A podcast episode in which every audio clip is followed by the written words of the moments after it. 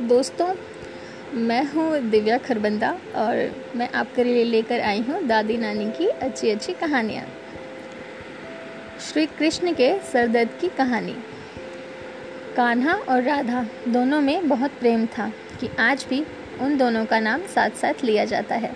शायद इसीलिए नारद मुनि को राधा से जलन होने लगी थी, क्योंकि वह अपने आप को श्री कृष्ण का सबसे बड़ा भक्त कहते थे।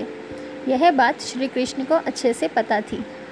एक दिन नारद मुनि राधा के बारे में बात करने श्री कृष्ण के पास आए। कान्हा उन्हें देखते ही अपना सर पकड़कर बैठ गए। नारद मुनि ने उनसे पूछा, अरे प्रभु, क्या हुआ? अपना सर पकड़कर क्यों बैठे हैं? कान्हा ने कहा, नारद, मेरे सर में बहुत दर्द कर रहा है। नारद मुनि ने पूछा, कोई उपाय है तो बताएं जिससे आपका सर दर्द दूर हो।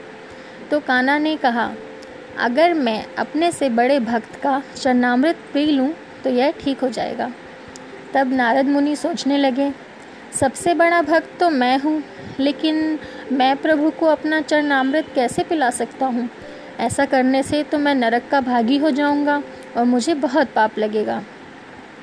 अचानक उनके मन में विचार आया कि लोग राधा को श्री कृष्ण का सबसे बड़ा भक्त मानते हैं, तो क्यों ना राधा से पूछा जाए।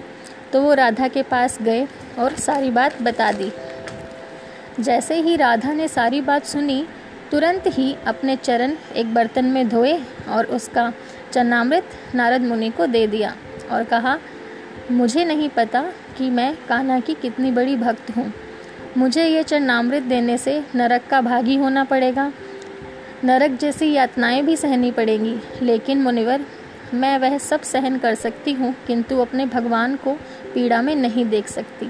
तो आप ये चरणामृत ले जाएं और उन्हें दे दें। राधा की बात सुनकर नारद मुनि का सारा घमंड चूर चूर हो गया। उन्हें पता चला कि राधा ही कान्हा की सबसे बड़ी भक्त है और कान्हा ने यह लीला उन्हें समझाने के लिए ही रची थी। जब नारद मुनि वापस कान्हा के पास पहुँचे तो देखा कान्हा जी उन्हें देखकर मुस्कुरा रहे हैं। नारद मुनि ने भी सारी बात समझकर उन्हें प्रणाम करते हुए कहा, राधे राधे।